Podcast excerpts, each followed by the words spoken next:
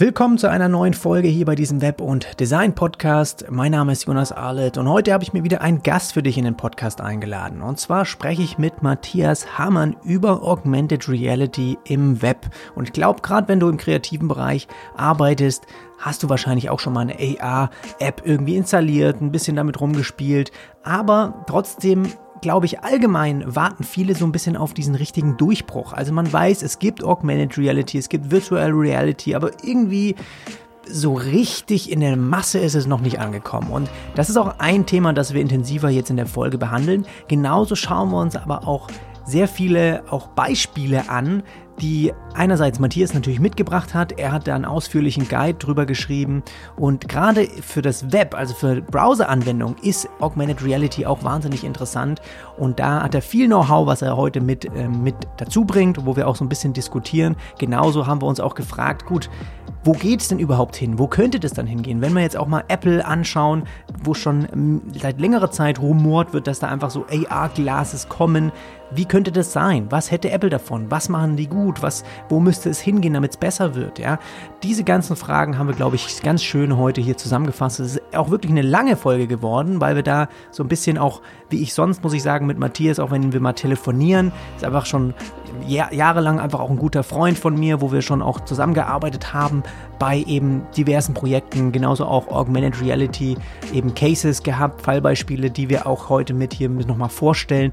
Und wir kennen uns schon lange, wir telefonieren auch immer wieder zusammen und denken, warum nehmen wir das Ganze nicht einfach mal auch als Podcast auf? Wenn wir so ausführlich über Sachen sprechen, ist es, glaube ich, auch echt interessant für andere. Und genau das haben wir heute hier gemacht. Und ich sage einfach mal, Matthias, herzlich willkommen hier im Podcast. Stell dich am besten am Anfang mal jetzt hier kurz vor, woher du auch kommst, was so dein Arbeits-Background ist, wer du bist und wie du dich einfach heute auch so ein bisschen siehst und auch beschreiben würdest. Ja, vielen Dank erstmal für die Einladung. Hintergrund, du weißt ja, habe ich immer ein bisschen Schwierigkeiten, das in einem Satz zu machen.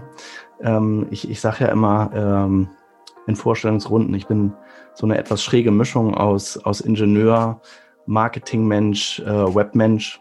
Habe mich vor meinem Ingenieurstudium ja ein paar Jahre in der Werbebranche rumgetrieben, damals schon mit starkem Schwerpunkt Web sozusagen, also als Webdesigner erst, dann später ein bisschen mehr in die Entwicklerschiene reingegangen. Und auch im Studium habe ich einen Schwerpunkt gewählt, der so ein bisschen Medieninformatik nah ist, würde ich sagen. Also auch viel Java-Programmierung, solche Geschichten. Und habe mich dann halt nach meinem Studium 2010 direkt selbstständig gemacht und hatte das Glück, dass ich schon einen ganz guten Kunden hatte, die Lufthansa Technik damals, die Innovation Labs, für die ich auch nach wie vor heute noch recht viel mache. Und so über die letzten Jahre haben sich eigentlich so im Wesentlichen zwei Hauptstandbeine rauskristallisiert im Tun. Das eine ist, sind klassisch Entwicklung von Marketingstrategien, also Funnel-Design, ähnlich wie du es auch machst. Und das andere Standbein, da schlägt dann so ein bisschen mehr tatsächlich das Techie-Herz, Das sind so Technologieanwendungen. Ne? Also ich sag mal klassisch Apps irgendwie für Vertrieb, für Marketing, das, was man so kennt. Web Experiences haben wir auch das eine oder andere gemeinsam schon gemacht. Konfiguratoren, Messeinstallationen waren die letzten Jahre viel. Das ist natürlich gerade so ein bisschen mau an der Front. Dann ist zuletzt halt irgendwie in den letzten 2-3 Jahren durch unser Projekt damals auch massiv das Interesse für Augmented Reality geweckt worden. Und da haben wir jetzt auch zuletzt ein bisschen mehr gemacht. Das Ganze hat natürlich auch irgendwie Schnittpunkte mit dem Thema künstliche Intelligenz, was aktuell ja auch eigentlich in aller Munde ist. IoT, also das sind so die Technologiekomponenten in dem Bereich, wo ich so ein bisschen auch meine Leidenschaft gefunden habe. Und ich habe es ja schon gesagt, also Kunden sind sehr viel aus der Luftfahrt und ja, grundsätzlich eher so ein bisschen B2B-Technologieunternehmen, ne? Also immer oft Produkte, die ein bisschen komplexer sind, die wir bearbeiten im Team. Ich bin dann manchmal auch alleine unterwegs auf Projekten, aber überwiegend seit Jahren eigentlich mit Freelancern, so wie mit dir, halt ja auch sehr eng Und ja, manche Projekte sind halt kleiner, da ist man mit 1, 2, 3 Leuten dran und ab und zu sind dann auch, wie im letzten Jahr, mal Projekte dabei, wo man mit 15 Leuten dann über ein paar Monate an was arbeitet. Das, klar, das kostet dann manchmal ein bisschen mehr Haare, aber ist auch cool. Das ist mein Hintergrund. Ja, man muss auch sagen, das ist, wird auch gut immer, finde ich, über deine Website sichtbar, dass MatthiasHamann.work, falls da jemand parallel auch mal drauf schauen will, dass das halt wirklich irgendwie so ein Pool oder so ein Netzwerk an Freelancern ist und dann je nach Bedarf wird halt zu den Projekten dann eben die Expertise dazugeholt, die man dann braucht. Und da so ein bisschen meine Aufgaben waren schon auch mehr Schwerpunkt im Design, auch wenn ich bei dir ausgeholfen habe, da hat Entwicklungen haben auch immer nochmal andere dann gemacht, das ja, hat sich ein bisschen bei mir auch gewandelt, weil ich ja jetzt auch wieder ein bisschen mehr in Webflow auch eingestiegen bin. Das heißt, da auch wieder den Umsetzungspart ein bisschen mit übernehme. Aber gerade, glaube ich, dieses Augmented Reality Projekt, was wir damals auch zusammen gemacht haben, ich glaube, das war für uns beide so, oder war es für dich? Ich glaube, es war für dich auch so das erste Mal, dass du was mit AR gemacht hast, ne? Also ich glaube, was halt damals echt cool war, weil das ja auch so ein bisschen das Thema, worüber wir heute mehr sprechen wollen, dass es halt echt so für alle in der Runde so ein bisschen was Neues war und auch, sag ich mal, das Umfeld, in dem wir uns da bewegt haben oder auch das, was wir eingesetzt haben als Werkzeug, vielleicht auch von dem Standard her, was heute möglich ist, echt damals noch ein ganz andere Herausforderung war. Und vielleicht, also wir kommen bestimmt auf die Projekte auch noch mal ein bisschen später noch mal zu sprechen, was wir da gemacht haben. Aber das ist auf jeden Fall auch noch ein Case, der ist bei dir auf der Website auch noch mal ziemlich ausführlich mit dokumentiert. Also auch ganz cool, falls das jemand interessiert, wirklich mal so ein reales Beispiel, wie wir da auch in der Luftfahrt ganz cool Augmented Reality mit eingesetzt haben. Vielleicht, dass wir, bevor wir jetzt da mehr ins Detail gehen, erstmal grundsätzlich, glaube ich, ganz gut für die jetzt sich gar nicht so mit dem Thema AR beschäftigen oder VR. Also es gibt einfach Virtual Reality, Augmented Reality. Vielleicht kannst du da mal so rausgezoomt einfach mal beschreiben, wo da eigentlich die Unterschiede liegen, weil ich glaube, beides hat man irgendwie schon mal gehört, auch wenn man sich nicht groß damit beschäftigt. Aber was ist da so der Unterschied im Kern?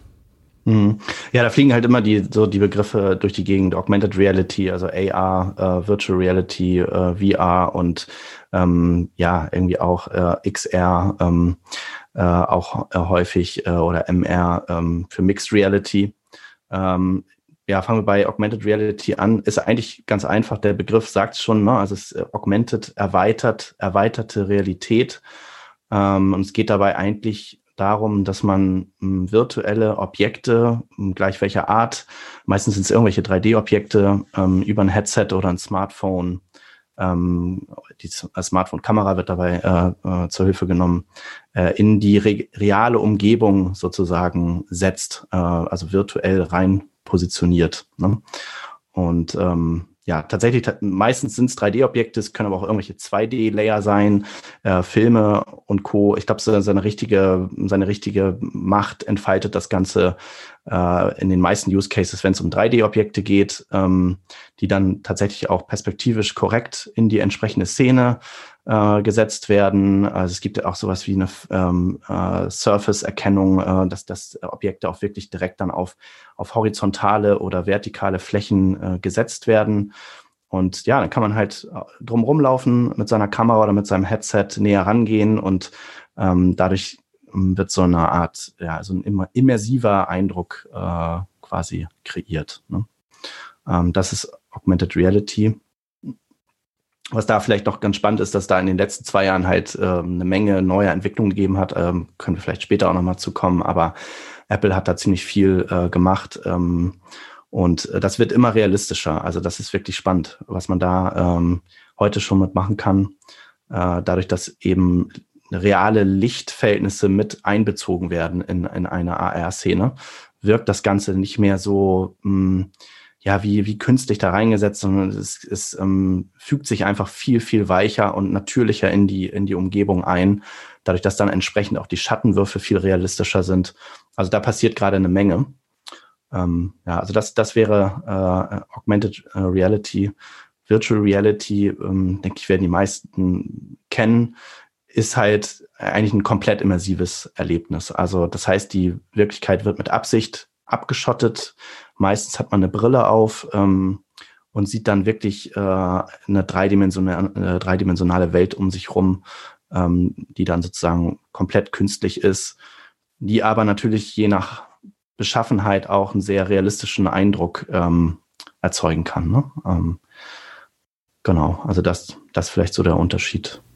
Vielleicht auch bei Augmented Reality könnte man mal sagen, ich glaube, jeder, der irgendwie mal Star Wars gesehen hat oder irgendwie so ein Science-Fiction, wo sie halt einfach auch eigentlich, wenn mal, die projizieren ja manchmal auch einfach durch ein Bild im Raum eine Person, die dann da anfängt zu sprechen und sowas, obwohl sie auf einem ganz anderen Planeten ist oder sowas. Also so abgespacete Sachen. Ich glaube, das geht ja schon so ein bisschen in die Richtung, wo es wahrscheinlich auch irgendwann mal hinkommt.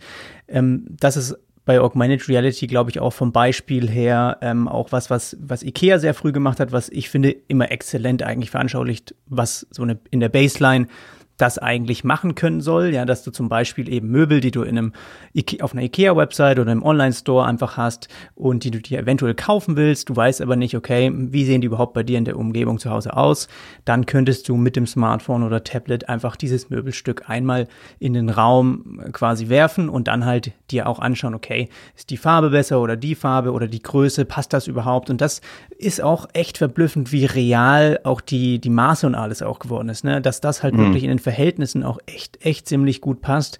Wir haben das selbst bei uns zu Hause auch mit dem Sofa damals eben gemacht, bevor wir das gekauft haben, und das natürlich auch ja immense Vorteile, was dann da einfach entsteht. Aber wir kommen auch zu mehreren Beispielen noch nachher, weil das ist so, glaube ich, die Ebene, die jeder irgendwie sofort, ach ja, habe ich schon mal gehört, ist cool, und dann hat man es mal angeschaut, okay, ist cool, aber was noch, ne? Was geht dann noch mehr? Ich glaube, das ist halt so ein bisschen das, womit man sich auch dann in dem Feld beschäftigen muss, damit man halt echt mal so weiß, wohin das Ganze einfach auch getrieben werden kann.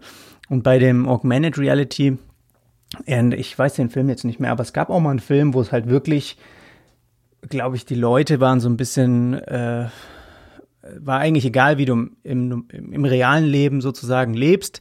Die haben sich die Brille aufgezogen, und dann war einfach so die Mehrheit in dieser virtuellen Gaming-Welt und hat eigentlich da eine Charaktere dargestellt, ne? Ready Player One. Ist das, ja, genau.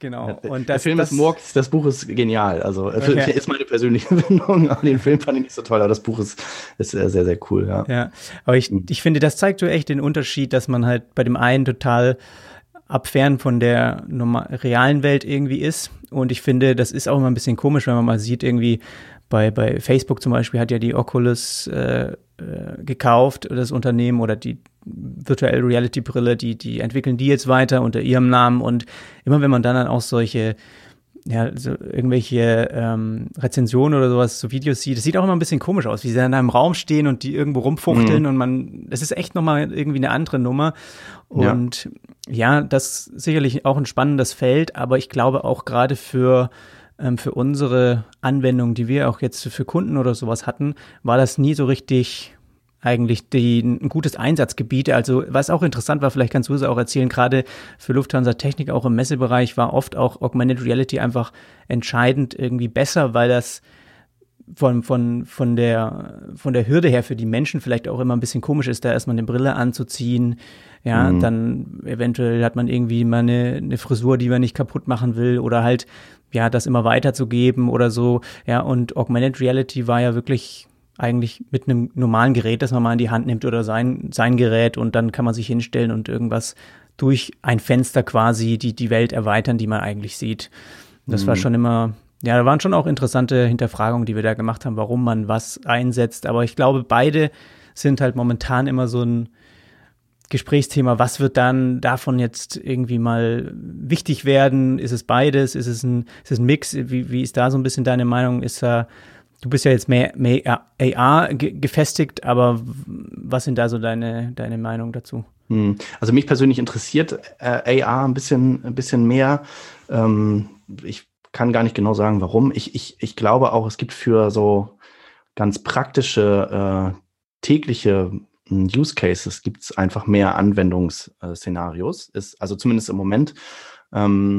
Ich weiß, dass in der XR-Branche man immer, also da gibt es eine Menge Leute, die irgendwie auch diskutieren, was ist jetzt wichtiger, was wird größer in der Zukunft, ne? Also ich glaube, es hat beides eine große Zukunft vor sich.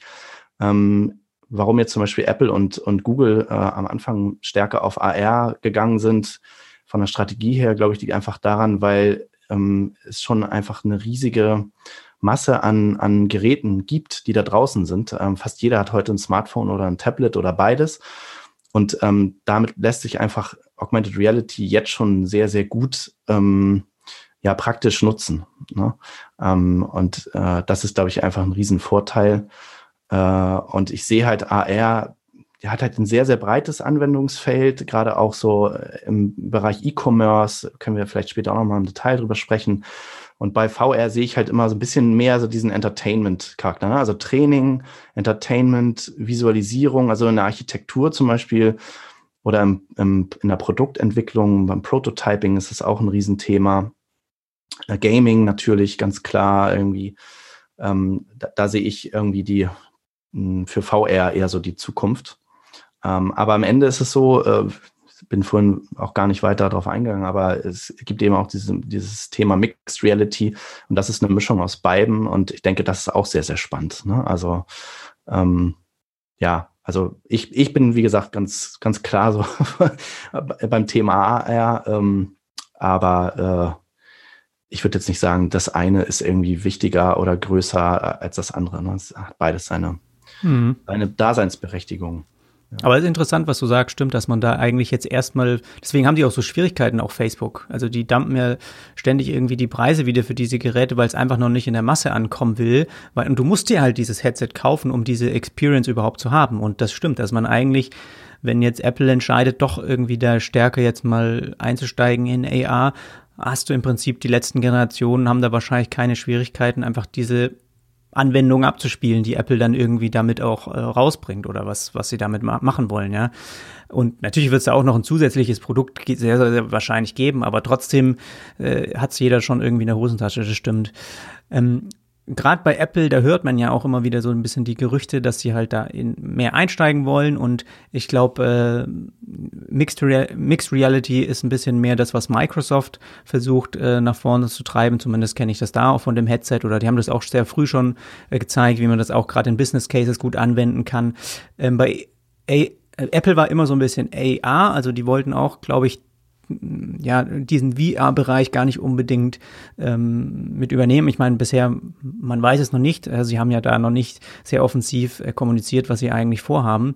Aber man hat halt so ein bisschen Hinweise bekommen. Also ich bin auch jemand, der einige Apple-Aktien hält, deswegen interessiere ich mich sowieso für das Unternehmen und dann höre und lese ich auch viel immer darüber, was sie einfach so machen, auch in den nächsten Jahren. Und man hat halt schon gemerkt, auch die iPads, die neuen und auch die iPhones, die haben halt auch schon den LiDAR-Scanner integriert in die Kamera. Das heißt, wie du auch vorhin gesagt hast, Oberflächen können quasi über die Kamera schon mehr, einfach wird eben so gescannt, damit man wirklich weiß, ob etwas eine Ecke hat oder wie weit und wie hoch Dinge eben von abstehen. Und das ist schon auch zumindest etwas, das ist einfach integriert, aber sie nutzen es nicht wirklich. Ja, man fragt sich, okay, warum habt ihr das jetzt integriert? Aber es gibt noch keinen wirklichen Use Case. Das heißt, es sind alles so ein bisschen Hinweise, dass halt da irgendwie was kommt, das dann halt auch mit der Kamera natürlich besser genutzt werden kann.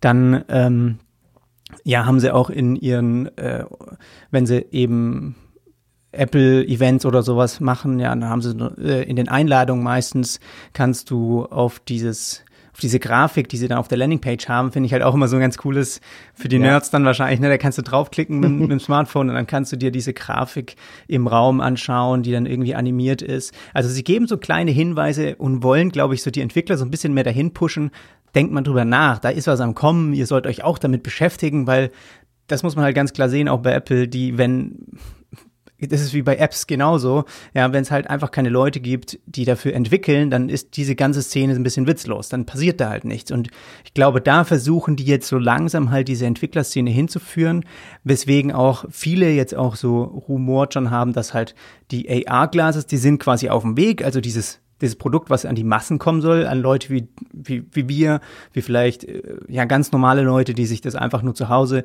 irgendwelche Brillen aufsetzen, die aber dann halt was im Raum projiziert haben, ja, zusätzliche irgendwie Infos mal bekommen, wenn du irgendwie eine Nachricht bekommst oder so, man weiß es nicht, aber jetzt keine volle Brille, wie es bei VR ist. Und jetzt habe ich gehört, dass es eben so sein könnte, dass sie trotzdem vorab schon mal vielleicht dieses Jahr, vielleicht auch erst nächstes Jahr für die Entwickler quasi eine VR-Brille auf den Markt schmeißen, die, sage ich mal, einfach nur dazu dient, damit die Entwickler anfangen, Anwendungen zu bauen dafür. Ja? Und sobald das dann die Strategie ist, ja. Genau fertig ist, dann kann das übertragen werden oder gibt es zumindest schon Anwendungen, die dann in einer schlichteren, eleganteren, feinen Brille ja für ganz normale Menschen einfach getragen werden und dann erlebt werden kann, diese Anwendung. Weil es bringt halt einfach nichts, wenn ich mir denke, die bringen jetzt so eine Brille raus und dann hast du deinen Kalender da irgendwie im Raum, den siehst nur du und du sitzt auf dem Sofa und da muss es ja irgendwie ein bisschen was Cooleres sein. Also hast du da auch schon ein bisschen drüber nachgedacht, was für Anwendungen es vielleicht geben könnte, auch von Apple, wo die mehr einsteigen? Also ich finde es ganz spannend, dass du es ansprichst, weil ich habe da zuletzt häufig drüber nachgedacht und auch sehr viel gelesen in dem Bereich. Und ich finde es immer wieder faszinierend, wie strategisch diese großen Tech-Konzerne aus den USA vorgehen, weil im Endeffekt, ich glaube, vor 3 oder 4 Jahren warst du das sogar, der irgendwie mich auf Apples AR Quick Look Format angesprochen hat, können wir gleich auch nochmal drüber sprechen und mir das gezeigt hast. Und das ist jetzt, glaube ich, 4 Jahre her oder so, 3 oder 4 Jahre. Und das waren eigentlich so die ersten Gehversuche in dem Bereich. Und seitdem baut Apple jedes Jahr seine SDKs in dem Bereich weiter aus, mit mehr Funktionalitäten. Macht es, wie du schon sagst, Entwicklern auch viel, viel attraktiver, versucht Entwickler auch aktiv anzusprechen.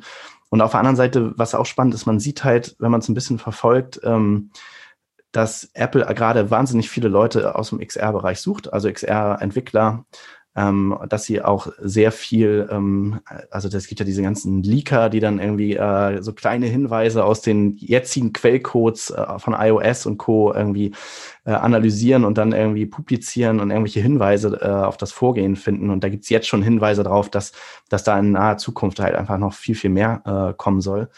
Der LiDAR-Scanner ist auch ein gutes Beispiel, weil der LiDAR-Scanner, also er ist jetzt schon in den Geräten also er bringt schon eine Menge, weil er einfach diese Tiefeninformationen gibt, ne? Also liefert sozusagen.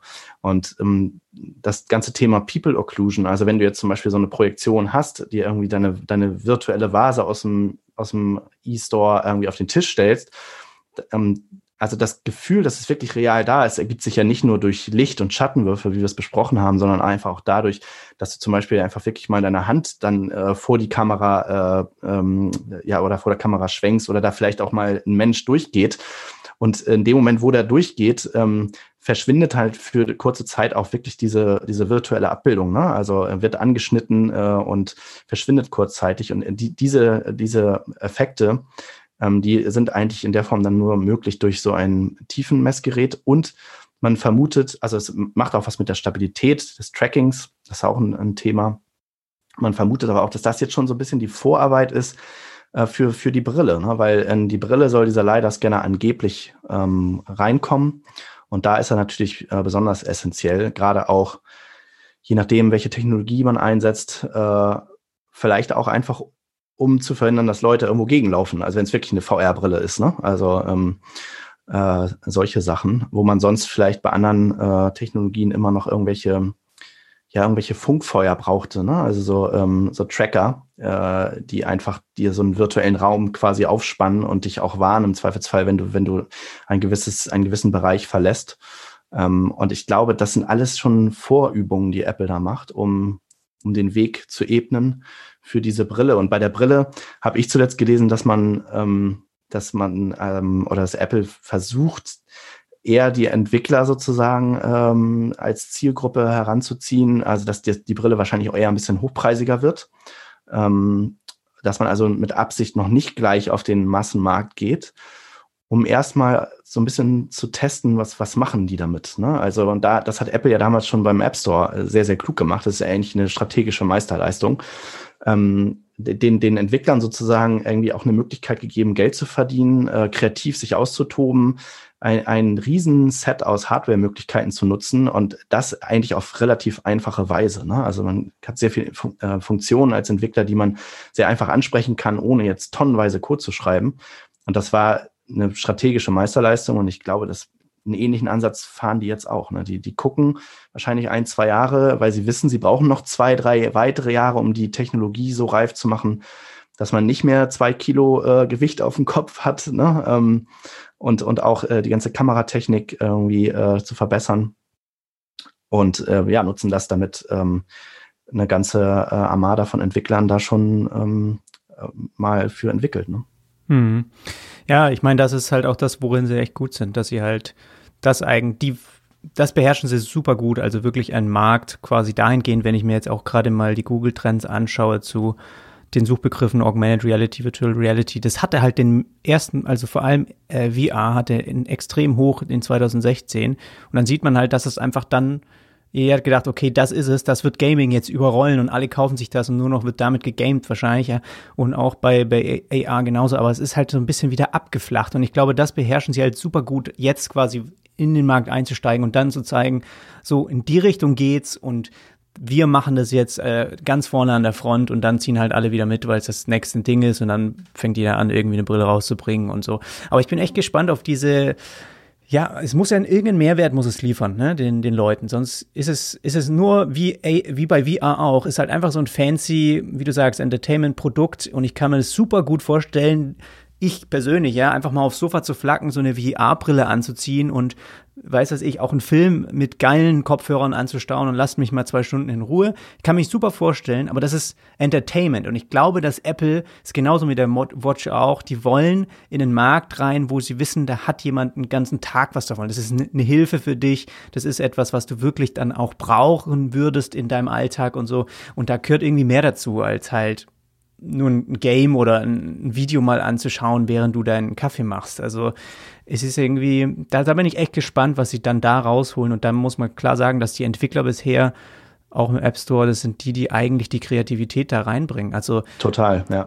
Die geilsten Apps kommen jetzt nicht von Apple. Die bauen dann irgendwann mal, übernehmen irgendwas, kaufen irgendwas und bauen es dann halt aus für sich selber. Aber eigentlich sind die Entwickler das, was die wirklich Inspiration und Kreativität da reinbringen. Deswegen müssen sie schauen, dass sie die da mit ins Boot holen, klar.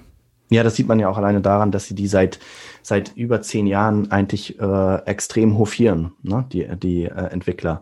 Also mit einem Event, was speziell den Entwicklern sozusagen gewidmet ist im Jahr, ne? Was auch ein großes Event ist, das über mehrere Tage geht. Das ist das ist ganz klarer Bestandteil der Strategie. Ne? Die wissen ganz genau, dass die Entwickler, wie du schon sagst, das sind die Leute, die Kreativität, die Innovation da reinbringen und also das, der Store ist ja eigentlich jahrelang die mega Cash-Cow von Apple gewesen. Ich weiß nicht, ob es das immer noch ist, weiß ich gerade nicht, aber ich weiß, dass auch im Gaming-Bereich, da wird unglaublich viel Geld verdient. Also insofern kann ich mir schon vorstellen, dass das Thema Gaming, Entertainment auch eine Rolle spielt. Aber ich glaube nicht, dass Apple da nur auf diese Karte setzen würde. Also ich glaube, die sehen das ein bisschen breiter, das Thema. Was auch schon interessant ist bei Apple, ist ja, die Zahlen oder die versuchen natürlich auch, die Entwickler wieder hinzutreiben zu baut Augmented Reality-Anwendungen für den App Store. Wahrscheinlich ist es dann irgendwie der AR Store oder sowas. Ja, baut es in Form von Apps. Und wo wir ja heute drüber sprechen wollen, ist ja mehr eigentlich auch das Web, also AR im Web. Könntest du da vielleicht mal ein bisschen erzählen, weil das ist das, was man viel auch kennt, dass man halt eigentlich eine App installieren muss und dann kriegst du irgendeine Experience. Warum ist es jetzt gerade so interessant auch fürs Web eigentlich geworden, dass AR immer mehr in den Browser sozusagen kommt? Also was hat das für Vorteile? Und dann kannst du auch gerne noch mal ein bisschen nativ, Web, Hybrid, bisschen da in die Richtung sprechen, was da die Unterschiede sind, damit man einfach auch ein bisschen vielleicht versteht, warum das noch mal um einiges das auch erleichtern wird, wenn das einfach im Web mehr sich verbreitet, sage ich mal, oder normaler wird. Ja, also ich glaube, das ist schon das richtige Stichwort, die Verbreitung, weil ich meine, es hat heutzutage jeder einfach einen Zugang zu irgendeinem App Store, sei es von Google, Microsoft oder Apple, was auch immer. Trotzdem, was man halt seit Jahren sieht, ist, dass die Akzeptanz, sich eine App runterzuladen, auf User-Seite immer geringer wird. Ne? Jeder kennt es ja auch von sich. Man hat irgendwie ohne Ende Apps auf seinem Telefon.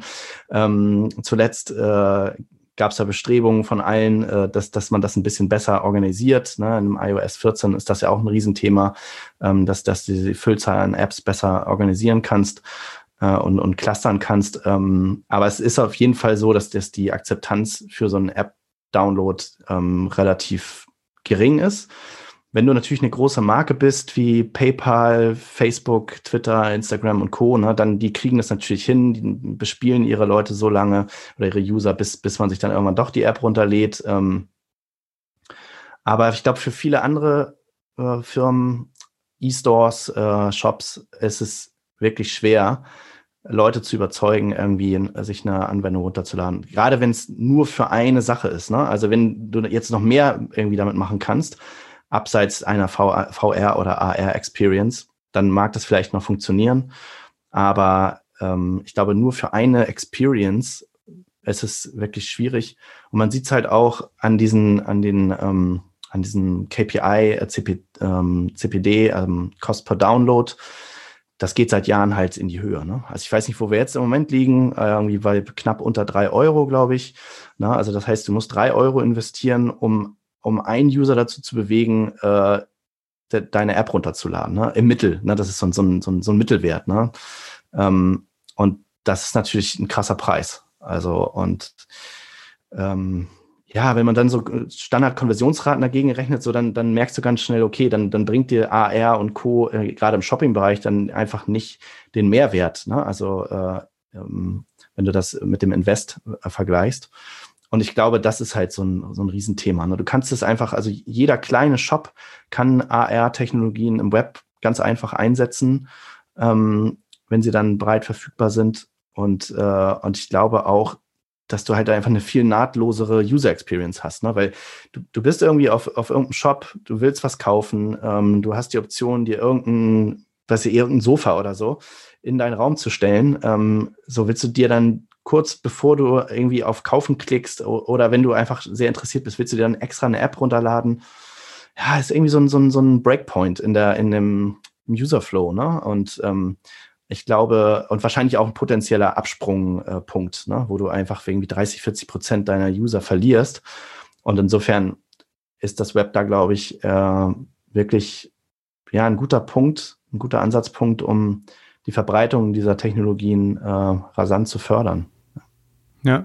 Ja, absolut. Ich meine, wir haben das auch schon bei Kundenanfragen auch schon gehabt, dass wir dann da überlegt haben und kann man das lösen auch in AR, und wir hatten ja wirklich schon Anfragen, wo wir uns auch gedacht haben, okay, der Kunde möchte ja eigentlich eine eigene App oder die kommen mit einer Selbstanalyse eigentlich schon daher und wollen eine App in den App Store bringen, damit sie da irgendwas in AR halt fancy darstellen können, wo man halt wirklich nicht weiß, okay, ist das wirklich die Lösung, dass dann Leute sich extra was runterladen müssen, obwohl sie mal kurz nur in deinen Store kommen und dann halt selbst über einen QR-Code was installieren müssen. Aber das ist einfach super, eine super Hürde. Und man muss sagen, auch im Store-Bereich, also vielleicht könntest du auch mal kurz beschreiben, du hast es jetzt ja auch schon ein paar Mal gemacht, aber es ist ja extrem viel einfacher geworden, auch das in Web zu integrieren. Jetzt wahrscheinlich noch nicht in dem Umfang, wie wir jetzt vielleicht eine Custom-Made-App bauen würden, aber sagen wir mal die Basics, die wahrscheinlich die Massen erstmal überzeugen, das ein bisschen mehr als Standard zu sehen, ist ja im Prinzip einfach ein 3D-Fall, was man dann halt in seinen Raum projiziert. Also wenn man jetzt auf den Store kommt,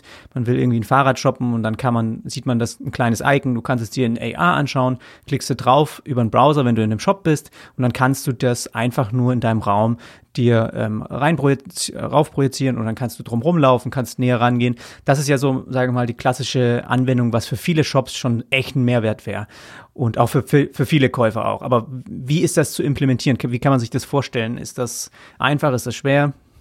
Also das, was du gerade ansprichst, das ist ja eigentlich quasi so eine Brückentechnologie, die jetzt Apple und Google so ein bisschen für sich erkannt haben, weil das Thema native Lösungen, also sprich eine App-Lösung, haben die selbst auch gemerkt, dass da die Akzeptanz runtergeht. Deswegen, und das Thema WebXR, kann ich gleich vielleicht auch nochmal was dazu sagen, ist noch nicht ganz so weit, dass man es jetzt auf breiter Ebene nutzen kann. Und insofern hat Apple da so ein bisschen so ihr eigenes Süppchen gekocht. Google ist dann hinterhergezogen. Also bei Apple heißt das AR Quick Look, bei Google heißt es Scene Viewer. Und es sind, wie gesagt, Brückentechnologien. Also es ist eigentlich so eine Art Augmented Reality Szene, die in einer Datei verpackt wird. Ne? Also so kann man sich's eigentlich vorstellen. Ne? Also am Ende kannst du dann diese eine Datei mit ein paar wenigen Zeilen Code auf deiner Website einbinden, ne? Also das ist, den Code findest du an jeder Ecke, den kannst du dir einfach rauskopieren. Also das ist jetzt nicht irgendwie Rocket Science oder so. Das sind ein paar wenige Zeilen und es ist im Prinzip so einfach wie ein JPEG oder ein PNG einzubinden. Und wenn der Browser eben oder das Zielgerät diese Technologie unterstützt, dann gibt es ein entsprechendes Icon, was auch automatisch eingeblendet wird. Da musst du dich also auch nicht drum kümmern. Und dann kannst du dir diverse Objekte sozusagen per AR anzeigen lassen, ne? Und was da halt auch spannend ist, Apple hat damals angefangen, das einfach so auf plane, horizontale Oberflächen zu setzen. Also das war so der Standard-Use-Case. Mittlerweile gehen halt auch Wände, was auch spannend ist.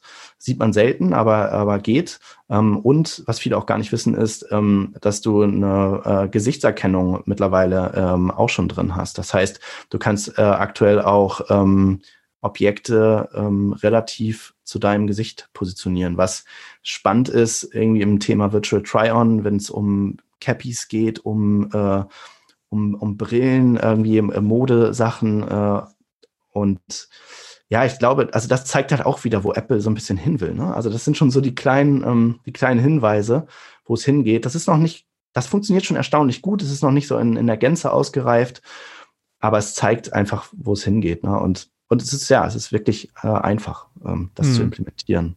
Ja. Mhm. Ja, es ist ja am Ende wirklich wie ein Image-Tag, wo dann einfach der Pfad zu einem, das ist, glaube ich, wie heißt das, USDZ-File?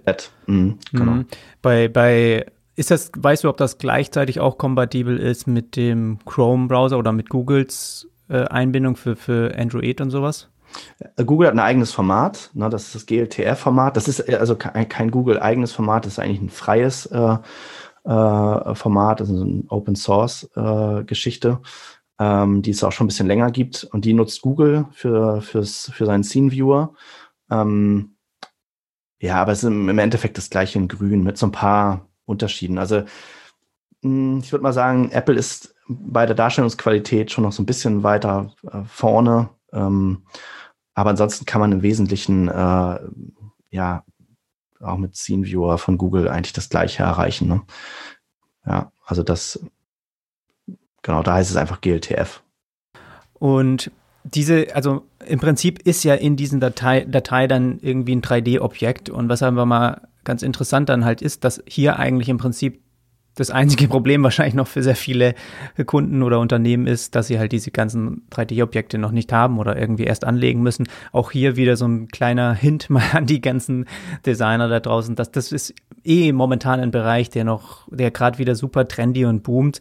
Man sieht es immer mehr auch in Website, die irgendwelche Awards da abgreifen oder irgendwie fancy gebaut sind, dass halt gerade diese 3D-Bereich immer mehr auch integriert wird. Und er ist auch immer einfacher, 3D-Objekte zu erstellen. Also das auch ein Bereich, der, glaube ich, parallel hier gerade wächst, wo es sich auch lohnt, echt da mal noch mit einzusteigen, sich da mal genauer mit auseinanderzusetzen, um halt dann, selbst wenn man jetzt sagt, okay, ja, auch für den AR-Bereich, bin jetzt kein High-End-Entwickler, aber auch da brauchst du halt beide Seiten wieder. Ja? Du brauchst auch die Quelle, die letztendlich da eingebunden wird, und auch da kann man echt schon coole Möglichkeiten, 3D-Objekte zu bauen.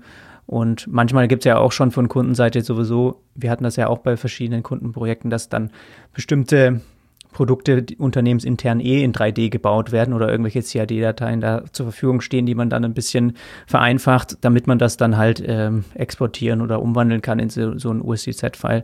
Also man kann schon, wenn man will, kann man, glaube ich, schon echt sehr viel mehr Mehrwert bringen zu einem bestehenden Projekt, zu einer Website, zu einem Shop, ohne, sage ich mal, extrem viel mehr Aufwand zu haben, mit aber einer ordentlichen Portion halt nochmal ein bisschen mehr Überraschungseffekt. Also irgendwann wird es wahrscheinlich Standard sein. Ja, und auch, ich weiß, glaube ich, dass Shopify, hatten die schon länger, unterstützen quasi dieses File auch. Also du kannst es wahnsinnig leicht eigentlich in Shops integrieren, aber wie gesagt, ist es halt einfach was noch nicht so richtig in der Masse angekommen ist, dass das halt einfach auch gut funktioniert oder dass das dass es jeder einfach machen würde, ja, dass es jeder so ansieht wie ein, mittlerweile sieht man in jedem Shop ja irgendwie nicht in der Galerie von dem Produkt nicht nur Bilder, sondern auch ein Video, und ich glaube, das wird irgendwann Standard sein, dass es halt auch nicht nur ein Video, sondern auch ein AR-File gibt, was du dir halt dann anschaust, ja. Es braucht halt irgendwie noch diesen leichten Stups-Durchbruch, bis das dann halt einfach mal so ein Standard auch wird, dass man das da integriert, aber man weiß, dass es kommen wird, deswegen früh genug einfach damit auch schon beschäftigen, klar. Ja, ich glaube, die Datenbasis, die ist immer ein Problem. Ne? Also das habe ich in so vielen Projekten schon erlebt und ist auch leider oft ein Showstopper, ne? Muss man einfach echt sagen. Also ich habe einige Anfragen gehabt die letzten Jahre oder auch Projekte, wo das also entweder ein kompletter Showstopper war, sodass es gar nicht erst zustande gekommen ist, das Projekt, oder einfach die Kosten irgendwie maßgeblich zum Negativen hin für den Kunden beeinflusst hat. Du brauchst halt irgendwie eine Datenbasis, ne? Und ja, Cut ist gut, ne? Aber Cut ist halt auch noch nicht das, was du da 1:1 reinbringen kannst, ne? Also das kommt natürlich auch komplett drauf an, was du für eine Anwendung hast, aber wenn wir irgendwelche Cut-Daten verwendet haben von irgendwelchen komplexen mechanischen Dingen, dann musst du also der 3D-Mensch, der ist immer dabei, die irgendwie nochmal komplett aufräumen ist das Erste, dann alles rausschmeißen, was man nicht braucht an Dingen, dann hast du meistens eine extrem hohe Anzahl an Polygonen. Das heißt, wenn du die so lassen würdest, dann wäre einfach so eine Anwendung entweder viel zu groß oder auch so ein File viel zu groß, also was die Dateigröße angeht, beziehungsweise der Prozessor des Geräts hat einfach viel zu viel Arbeit zu leisten. Ne? Das heißt, entweder die Performance wäre mies oder es funktioniert irgendwie schon gar nicht, ne? Oder es saugt die Batterie leer. Ne? Also irgendwie, es ist auf jeden Fall hochgradig nicht optimal. Und insofern hast du immer dieses von High-Poly zu Low-Poly runtergehen. Ne? Und am Ende bedeutet das oft, dass so ein 3D-Mensch die Sachen einfach irgendwie auch nochmal nachbaut. Ne? Also es ist immer gut, eine Referenz zu haben auf CAD-Datenbasis, aber es wird in der Praxis, werden Dinge oft einfach nochmal komplett nachgebaut. Weil so ein 3D-Mensch sagt dann auch, ey, es ist schneller, wenn ich es nachbaue, als wenn ich irgendwie versuche, das, was da drin ist, alles irgendwie glatt zu bürsten und fein zu machen und auf Low Poly zu bringen. Und insofern, ja, ist das immer ein Thema. Und noch schlimmer ist natürlich, wenn du gar keine Cut-Daten hast. Ne? Aber ich glaube, da ändert sich gerade ganz viel. Also ich weiß, im Modebereich, ich glaube, das hast du mir sogar mal erzählt, dass da jetzt auch bei Jacken und Co., also seit Jahren schon auch CAD oder CAD-ähnliche Software eingesetzt wird, um von vornherein alles am Computer zu machen. So, und wenn du diese Datenbasis schon hast, dann kannst du eigentlich auch immer sehr, sehr, sehr leicht 3D-Daten daraus generieren. Ne? Mhm. Ja, also der Kollege, den ich da habe, mit dem ich auch so ein bisschen mein Mode-Business, das haben wir jetzt nicht mehr, das Silvan, aber wir haben das zusammen ja gemacht und er arbeitet da immer noch für das Softwareunternehmen, und das ist quasi schon auch so erweitert, dass dir im Prinzip diese 3D-Daten, die du auch, also ich glaube, dieses Standard 3D-File, wie heißt denn das nochmal, die Endung? Die normalerweise die 3D. Da gibt es verschiedenste, ne? Also OBJ, FBX ist auch noch sehr, ja, sehr gängig. Ja. Und da kann man halt mal schauen, dass es dann halt irgendwelche Online-Konverter gibt, oder auch Apple wird da mit Sicherheit was dann integrieren, dass du solche Standardformate in ihr USDZ-File umwandeln kannst und sowas. Also das war dann echt einfach möglich, quasi aus einem 3D-Hemd einfach ein Objekt zu machen, was wir dann in der AR haben. Das ging innerhalb von ein paar Minuten und konntest du dann halt auch, im Prinzip kannst du das halt auch per E-Mail verschicken. Du musst das nicht mal integrieren, du kannst es auch jemandem einfach schicken und der kann es einfach öffnen. Also es ist ja wirklich dann direkt integriert in das System, in iOS von Apple, und genauso bei Google ja auch, dass du es halt einfach öffnen kannst auf den Geräten. Das ist schon echt cool. Und ja, wenn du es nicht öffnen, wenn du es nicht projizieren kannst in den Raum, dann kannst du es dir trotzdem auch in 3D anschauen. Das ist halt auch schon einen Mehrwert, finde ich. Ne? Kannst ranzoomen, die Details angucken und ja, drehen und so weiter. Und es läuft echt flüssig auch. Ja, ja, das stimmt. Also lass uns mal ein bisschen konkreter jetzt in ein paar Beispiele nochmal gehen, weil ich glaube, das finden die meisten auch immer echt interessant, damit man ein bisschen mehr Vorstellung bekommt, ja, wie man das vielleicht auch mal integrieren könnte in eigene Projekte, oder wo man halt einfach, wie man so ein bisschen von der Denke her dann da auch sein könnte oder auch mal Empfehlungen geben könnte, auch bei Kunden. Weil letztendlich bieten wir damit halt auch wieder einen neuen Mehrwert, auch den Kunden in Bereichen, so weit denken manche noch gar nicht. Ja? Absolut und nicht. Ne. Das ist halt, glaube ich, ja immer das, was auch ein bisschen zu unserer Aufgabe gehört, dass wir nicht immer nur diese Selbstanalyse, die viele Kunden ja machen, wir brauchen das, deswegen kommen wir jetzt zu dir und man arbeitet einfach nur stumpf was ab, sondern man muss die Sachen auch hinterfragen und vielleicht ist echt mal so ein Augmented Reality ein super guter Case für manche Problemstellungen, für die Kunden eine Lösung suchen. Das ist echt oft, haben wir ja auch schon erlebt, eine visuelle Darstellung, was super klar auch und deutlich etwas visualisiert, wo man natürlich für eine Seite bauen könnte und mit fancy Beschreibungen und Linien und Infografiken und manchmal wird es aber trotzdem nicht klar oder ist einfach zu viel Hürde für den User und deswegen echt, kann man, glaube ich, echt coole Sachen mit bauen. Aber vielleicht mal so ein paar Beispiele, was auch schon Projekte bei uns angekommen sind oder als Anfragen, wo wir gedacht haben, okay, da wäre AR eine gute Lösung. Wir können es ja einmal noch mal kurz vielleicht von dem Lufthansa Technik-Projekt auch erzählen. Was haben wir da gemacht mit dem Radom, mit der Antenne? Genau, das war ja damals das, was du im Intro sozusagen erwähnt hast, das erste Projekt, was wir dann ja auch gemeinsam gemacht haben. Da ging es damals darum, dass die Lufthansa Technik Radome produziert oder überhaupt insgesamt Connectivity-Lösungen für große Verkehrsflugzeuge, das, womit wir alle vor der Pandemie fleißig durch die Gegend geflogen sind. Und da ist ein Riesenthema, also für Airlines weltweit ist ein Riesenthema, Connectivity an Bord zu bekommen. Ne, das ist aktuell irgendwie noch der Graus oftmals. Also und Internet, Funk, genau. Genau, also im Endeffekt einfach echt simpel Internet an Bord, sodass man irgendwie connected ist, dass man irgendwie seine E-Mails checken kann, irgendwie surfen kann.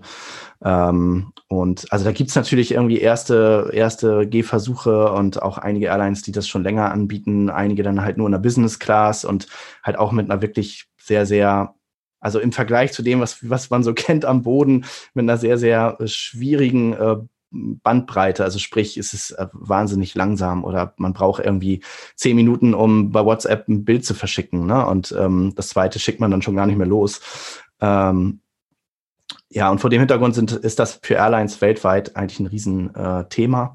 Und um solche Connectivity in das Flugzeug zu bringen, brauchst du halt natürlich Satellitenantennen, die oben aufs Flugzeug rauf müssen. Dafür gibt es dann wiederum sogenannte Radome, haben vielleicht manche schon mal gesehen, da ist oben so ein kleiner Buckel, meistens im hinteren Bereich auf größeren Flugzeugen, irgendwie so 2 Meter lang, 1 Meter breit. Und das ist eigentlich aus Verbundfaserstoffen gefertigte Kuppeln und darunter sitzen geschützt vor dem Luftstrom und vor irgendwelchen, vor Vögeln und Partikeln in der Luft sitzt die sehr, sehr empfindliche Antennentechnik. Und dieses ganze Thema, das vertreibt die Lufthansa Technik weltweit, ist da auch, würde ich sagen, führend in dem Bereich. Und da haben wir halt damals quasi so eine Art, das war eigentlich fast schon wie so eine Art Konfigurator, den wir entwickelt haben, ne? Also, dass man dieses ganze Thema Radom, Antennen, welche verschiedenen Antennentypen man da reinsetzen kann, einfach mal so ein bisschen spielerischer präsentiert. Wir haben es damals tatsächlich für Messe und den Sales-Einsatz entwickelt und hatten auf der Aircraft Interiors hier in Hamburg quasi so eine Nachbildung eines Flugzeugrumpfs, also ein Teil des Flugzeugrumpfs. Und dort haben wir sozusagen virtuell dieses Radom rauf projiziert über Augmented Reality. Und wir haben dann ein Jahr später nochmal ein Update von der Anwendung gemacht für ein anderes Radom, was hinten auf dem Heck von Flugzeugen drauf sitzen kann. Und das, ich hatte damals den Eindruck, du warst auch mit auf der Messe, dass es ziemlich gut ankam. Und ich meine, das sind halt B2B-Messen, ne? Also das sind sehr, sehr trockene Themen, es sind sehr konservative Branchen, ohne das irgendwie werten zu wollen. Und am Ende sind es aber natürlich trotzdem Menschen, die da rumlaufen. Und ich hatte den Eindruck, dass dass jeder das irgendwie immer ganz gut findet, wenn mal so ein bisschen was anderes da ist und so ein bisschen was Spielerisches, ne? Und es ist ja jetzt nicht irgendwie Kartenspielen oder so wie auf einer Gaming-Messe, ne? Es ist ja trotzdem noch irgendwie seriöser Kontext und so. Aber ich hatte den Eindruck, es kam gut an. Es war immer sehr, sehr gut besucht, der Punkt am Messestand, wo das Ganze stattfand. Das war ein cooles Projekt. Also irgendwie auch bisschen anstrengend, so, weil das für uns Neuland war und auch ein knapper Zeitrahmen damals herrschte. Ich glaube, wir hatten nur 3 Monate, um das zu entwickeln. Aber ja. Und da haben wir uns im Prinzip, muss man auch sagen, damals war das noch gar nicht so weit, dass wir uns da in irgendeiner Weise groß mit Apple-System, also was das System hergibt, irgendwie bedient haben. Das war eine komplette eigentlich Eigenkodierung mit irgendwelchen Frameworks, die der Entwickler da genutzt hat. Aber das ist im Prinzip halt auch, heute wird man es vielleicht auch nochmal ein bisschen anders, einfacher vielleicht auch machen können oder halt nochmal einen Ticken weicher, besser, ja, sicherer, nicht so wackelig und so. Also das ist echt schon krass, was da innerhalb von einem Jahr auch wieder passiert, auch was die Stabilität angeht und so. Aber ich glaube, das hat ganz gut dargestellt, was auch für uns interessant war, weil der Kunde auch im Prozess, den Kunden das eigentlich auch klar zu machen, was wir da vorhaben, ist auch nicht einfach gewesen. Da merkt man halt auch, dass es im Prinzip heute, auch mit dem AR Quick Look, finde ich, ist es halt eine super geile Sache, weil du einfach ziemlich schnell dem Kunden mal zeigen könntest, hey, guck mal, so könnte das sein in deinem Shop. Ich zeig's dir einfach mal kurz. Und dann hat man eine Gesprächsgrundlage. Und damals war das, ich hatte da ein paar Prototypen gebaut und die konnten sich trotzdem, bis dass man halt mal das Tablet quasi hinhält, nicht so richtig vorstellen, okay, von A nach B und dann nach da und dann kann man noch außen rumlaufen, weil einfach zu der Zeit das nicht so normal war, dass du das an jeder Messe gesehen hast. Das war ja auch ein Bonuspunkt eigentlich, ja, dass wir da wirklich auch mal ein bisschen was Neues dann damit an den Tisch gebracht haben.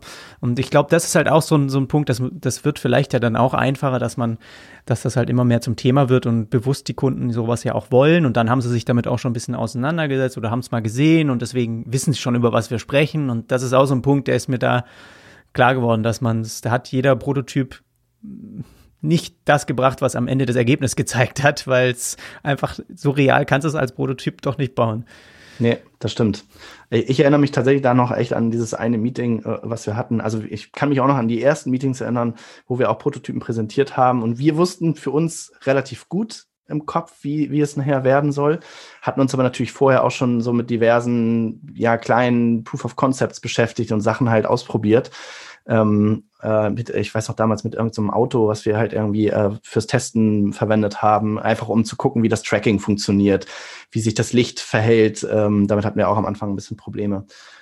Und dann aber nachher, genau, dieses Meeting, wo wir das präsentiert haben, als zum ersten Mal quasi die erste Variante, die erste Version mit der AR-Funktionalität da war und dann wirklich diverse Leute auf Kundenseite begeistert dieses iPad in die Hand genommen haben und immer wieder um diesen Testmarker rumgelaufen sind und sich das angeguckt haben und irgendwie das Radom hochgeklappt haben, um da unter die Antennen zu sehen und irgendwie rumkonfiguriert haben und irgendwie die Augen geleuchtet haben, das sind dann die coolen Momente, wo man sagt, okay, dafür lohnt es sich, dass man mal die eine oder andere Nacht schlecht schläft. Das fand ich faszinierend. Also und ich glaube, man hat heute immer noch diesen Wow-Faktor. Also vielleicht in 3-4 Jahren nicht mehr so, aber ich glaube, auch aktuell noch hast du, wenn du so ein bisschen was Überraschendes machst, immer noch diesen Wow-Faktor auf deiner Seite. Mhm. Ja, aber vor allem die Kunden dann auch ihre Produkte, ihr Business dann darin auch sehen. Das ist auch immer nochmal was anderes, wenn du jetzt halt einfach denkst, okay, ich projiziere mir hier jetzt nochmal ein Sofa in die Ecke oder so. Ist für die Kunden echt immer cool, wenn sie einfach von sich auch aus was sehen, was dann nochmal anders dargestellt werden kann. Dann hatten wir mal auch eine Anfrage. Ich glaube, das war ein Kunde, der ist auch mal zu mir gekommen, auch bezüglich einer Website. Die waren ein Jahr später oder 2 irgendwann einfach nochmal wegen Augmented Reality auch angefragt. Das war eher im Landwirtschaftsbereich? Ja, ja, ne? Genau. Baumschule war es, glaube ich, ne? Ja. Genau.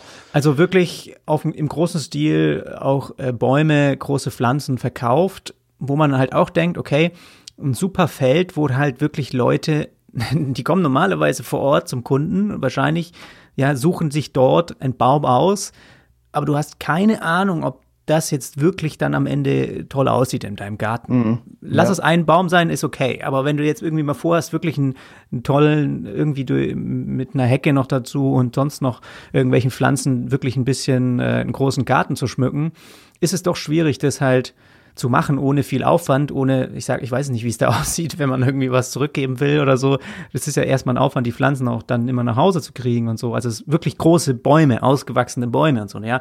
Und das war auch so ein Case, wo man halt gedacht und auch gesagt hat, Das wäre doch eine super Anwendung eigentlich für Augmented Reality. Da könnte man was super Cooles bauen, ne? Dass man das halt sozusagen im Garten sich zusammenklickt und dann kannst du da in deinem Garten rumlaufen, kannst deiner Frau zeigen, guck mal, so könnte es sein. Ist das nicht geil? Und das der war so ein bisschen der 3 Meter, der Olivenbaum in 3 Metern passt hier super hin, auch wenn er 3.000 Euro kostet. Ja, total. Also Killer-Use-Case eigentlich. Ja, aber irgendwie. Was halt auch wieder mit, was da halt die Base-Variante wäre, ist einfach nur ein Bild über Quick Look, einfach nur hast du einen Baum in deinem Garten, den du eventuell kaufen willst. Aber da war ziemlich schnell, glaube ich, auch diese Hürde, dass man halt eigentlich nur dann so einen richtig den Mehrwert auch hat, weil schon einige dann auch mehr als nur einen Baum vielleicht kaufen oder mal auch mehrere Produkte quasi in den Garten stellen wollen und dann da rumlaufen, dass das halt nicht möglich war zu dem Zeitpunkt. Ich weiß nicht, wie es momentan ist, aber ich glaube, man kann immer noch nur ein Produkt wahrscheinlich über Quick Look einfach sich projizieren, oder weißt du das? Du kannst mehrere schon gleichzeitig setzen. Das geht. Und ich denke, da wird auch noch viel passieren, irgendwie in den nächsten 1-2 Jahren. Ich glaube, damals war so ein bisschen das Problem auch tatsächlich wieder die Datenbasis, ne? Weil die hatten, keine Ahnung, was 500 oder 1000 Bäume in ihrem Portfolio. Und selbst wenn man jetzt gesagt hätte, man fängt mit 50 oder 100 an, so ein Baum, du musst halt irgendwie 3D-Daten dafür produzieren, ne? Also entweder irgendwo herbekommen. Und das waren halt auch sehr, sehr spezielle Bäume, so im hochpreisigen Segment. Und wenn du in so einem Segment unterwegs bist, dann kannst du auch nicht irgendwie eine durchschnittliche Visualisierung deinen Kunden bereitstellen. Das heißt, es hätte schon sehr, sehr hochwertig sein müssen. Und das heißt, man hätte von, jetzt mal gesponnen, 50, 100 Bäumen irgendwie 3D-Objekte kreieren müssen, ne? Und das bei Bäumen halt wirklich nicht ganz einfach, ne? Also diese unregelmäßigen Strukturen und so, die ganzen Blätter, das so zu machen, dass es realistisch aussieht. Also wir haben mal geguckt damals, es gibt tatsächlich auch irgendwie, also es ist immer interessant, finde ich, bin immer überrascht, was es im Internet so alles gibt. Es gab irgendwie so einen Baumgenerator, wo du dir irgendwie so, tatsächlich mit so diversen Schiebereglern so typische Baumstrukturen, Astarten, Blätterarten irgendwie zusammenschieben konntest, der dir auch hinterher am Ende echt ein 3D-Objekt ausgespuckt hat. Aber dann ist es doch immer wieder kompliziert mit Texturen und dieses Baking, ich weiß nicht, ob das ein Begriff ist, aber wenn man halt Texturen und Schatten halt von vornherein gerade Schattenwürfe und solche Geschichten, Beleuchtung als Textur mit einbringt in das Objekt, sodass man ein bisschen Rechenleistung spart, das wäre alles ein Riesenaufwand gewesen, ne? Und deswegen war das tatsächlich auch in dem Fall, glaube ich, so der größte Showstopper, ne? Gibt es sonst noch, was war sonst noch mal eine Anfrage? Wir hatten ja auch, vor allem du natürlich, hattest ja auch so ein paar Sachen, ohne jetzt Namen zu nennen, aber was war noch so ein Case, was vielleicht ein Projekt hätte werden können oder wo man sich das hätte vorstellen können? Ja, also es ist interessant, es kommt tatsächlich im Moment auch wieder mehr Anfragen im Bereich AR. Eine Zeit lang war es ein bisschen mau, irgendwie durch die Pandemie, glaube ich, getrieben. Aber was noch ganz spannend war vor einiger Zeit, eine Anfrage, da ging es um das Thema Virtual Try-On. Also gerade so im Modebereich, Sachen anzuprobieren, ist, glaube ich, auch ein Riesenthema oder wird ein Riesenthema sein. Und genau, das war, ich muss gucken, also kann ja nicht zu sehr ins Detail gehen, aber es war halt eine Firma, die Sneaker vertreibt und auch im großen Stile tatsächlich. Und die haben gedacht, okay, so ein virtuelles Anprobier-Feature wäre in deren App halt wahrscheinlich ein Killer-Feature, wovon ich auch absolut überzeugt bin, also total d'accord.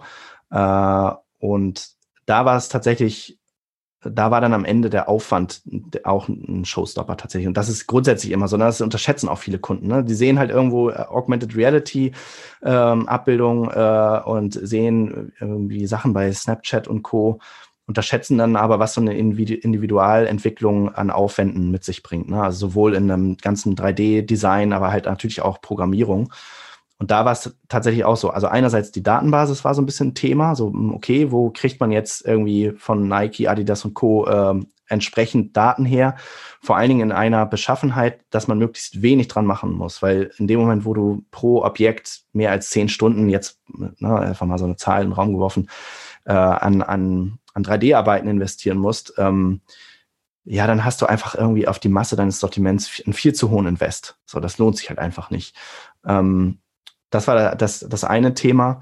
Und das andere, was es aufwendig macht oder aufwendig gemacht hätte, ist dann die Kombination mit künstlicher Intelligenz, die ich übrigens für sehr, sehr spannend halte, weil du musst natürlich irgendwie so einen Fuß tracken, ne? Also und das ist tatsächlich nicht so ganz ohne. Also da musst du erstmal quasi einen Algorithmus oder ein Modell erzeugen für Machine Learning und musst ja diverse Berechnungen anstellen. Also wo ist jetzt sozusagen mein Fuß relativ im Raum und wie muss ich jetzt sozusagen das virtuelle Objekt, den Schuh, also entsprechend ausrichten und positionieren.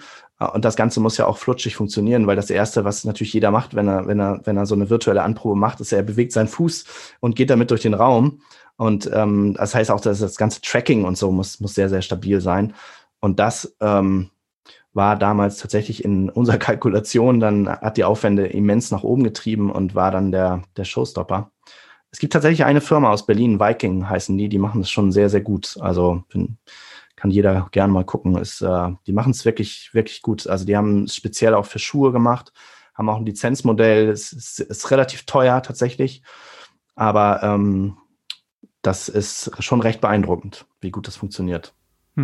Ist halt beim Fuß nicht so wie beim Gesicht, ne? Weil wenn du merkst auch schon bei dem Quick Look das Gesicht jetzt auch schon automatisch erkennen, um dann eine Mütze, Cappy oder Brille anzuziehen, das Gesicht hat irgendwie ja Eigenschaften, die wohl leichter zu tracken sind, wie halt natürlich so ein Fuß sieht einfach, hast du noch eine Socke an oder vielleicht hast du schon einen Schuh an. Es sind alles so komische Sachen, die passieren können, weswegen dann irgendwie das gleich fehlschlägt, was man eigentlich dann da an Erlebnis rüberbringen will. Aber wäre das wäre das dann auch eine Web-Anwendung gewesen oder wäre das dann auch über eine App?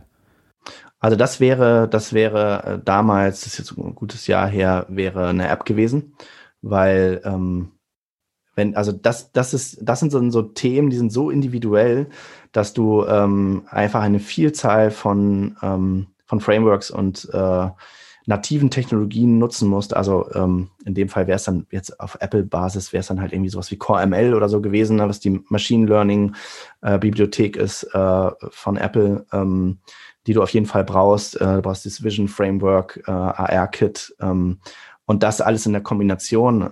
Und das funktioniert, also zumindest aktuell heute noch nicht stabil genug im Web. Gibt es spannende Entwicklungen, definitiv, also auch so Sachen wie Skeleton-Erkennung.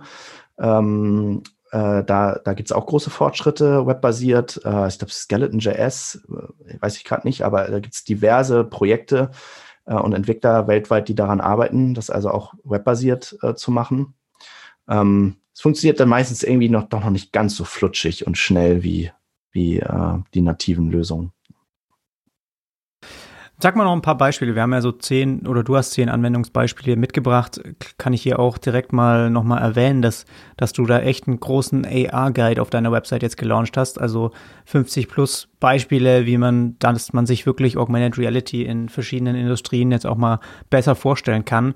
Das Ganze hast du zusammen auch mit einem kleinen Team gemacht. Also echt, echt cool. Und dann wird es auch immer nochmal deutlicher, finde ich, wenn man das halt mal auch mit Bildern und so sieht und ein bisschen nachlesen kann. Aber ich habe dir gesagt, bring mal 10 Beispiele mit, die du stark findest. Ich meine, das Sofa haben wir jetzt schon gehört, das Radom haben wir gehört. Das wird jetzt nicht jeder so schnell nachbauen, aber ich meine, was gibt's da für coole Anwendungen, dass man einfach mal so ein bisschen weiterdenkt als diese Wohnzimmerumgebung oder was auch immer, diese Standardsachen, die man von AR kennt. Hast du da noch so ein bisschen was dabei, was wirklich auch coole Anwendungsfälle wären, die wir vielleicht, an die man noch gar nicht so denkt?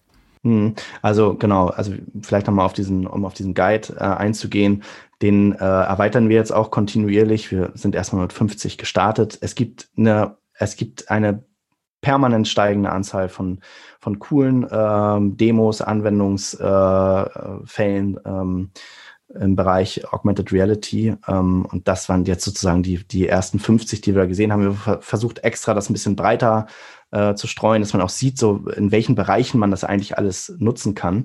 Wir hatten jetzt eben schon Fashion, also klar, und E-Commerce hatten wir schon zur Genüge. Da sehe ich tatsächlich das größte Potenzial insgesamt, ne? Ob es jetzt Turnschuhe sind oder ob du dir irgendwann in Zukunft eine Jacke anprobierst. oder ein Pullover oder so, ne, zu gucken, so wie fällt der irgendwie, wie sieht das aus? Ich glaube, da wird sich eine Menge tun.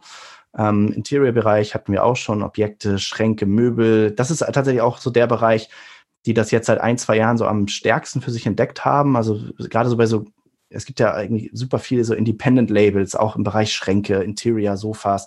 Und für die ist es natürlich eine super Möglichkeit, sich auch irgendwie abzugrenzen und sich irgendwie ein bisschen special zu machen. Ne? Genau, also was ich noch sehe, das ist jetzt im Moment halt auch sehr gefragt, kriege ich häufige Anfragen, ist das ganze, durch Corona, das ganze Thema Produktpräsentation. Ne? Also all das, was früher auf Messen, in Showrooms, irgendwie in Sales-Meetings stattgefunden hat, irgendwie vor Ort, da suchen jetzt halt natürlich viele Firmen händeringend nach Lösungen, so wie kann ich meine Produkte, und oftmals in den Bereichen, in denen ich arbeite, sind es sehr, sehr komplizierte Produkte, große Produkte, die du nicht mal so eben irgendwie durch den Zoll kriegst. Wie kann ich die jetzt irgendwie in die USA sozusagen bringen? Also wie kann ich die Leuten in den USA präsentieren? Ne? Und da sehe ich zum Beispiel Augmented Reality auch als ein Riesending an. Ne? Also wenn man einfach seinen klassischen Zoom-Call hat oder Teams-Call und dann einen Link verschickt und sagt, hey, stellt euch das doch mal drüben in den Raum, geht mal drum rum und stellt eure Fragen. Ne? Also, und man kriegt einfach von großen Objekten einen ganz anderen Eindruck, wenn man einfach mal drum rumlaufen kann und die realen Dimensionen auch sieht. Ne? Also das sehe ich, ist ein Riesenbereich. Das Thema Gaming sehe ich auch total. Also ich weiß nicht, hast du mal von Mario Kart Live gehört oder was davon gesehen? Das ist jetzt schon ein relativ prominenter Ansatz von Nintendo, dass du halt also quasi durch deine Wohnung Mario Kart fährst. Ne? Also das ist ganz cool. Kann man mal googeln. Gibt es bei YouTube einen Haufen Videos. Also das ganze Gaming, irgendwie auch Outdoor-Gaming ist, glaube ich, ein sehr, sehr großer Bereich.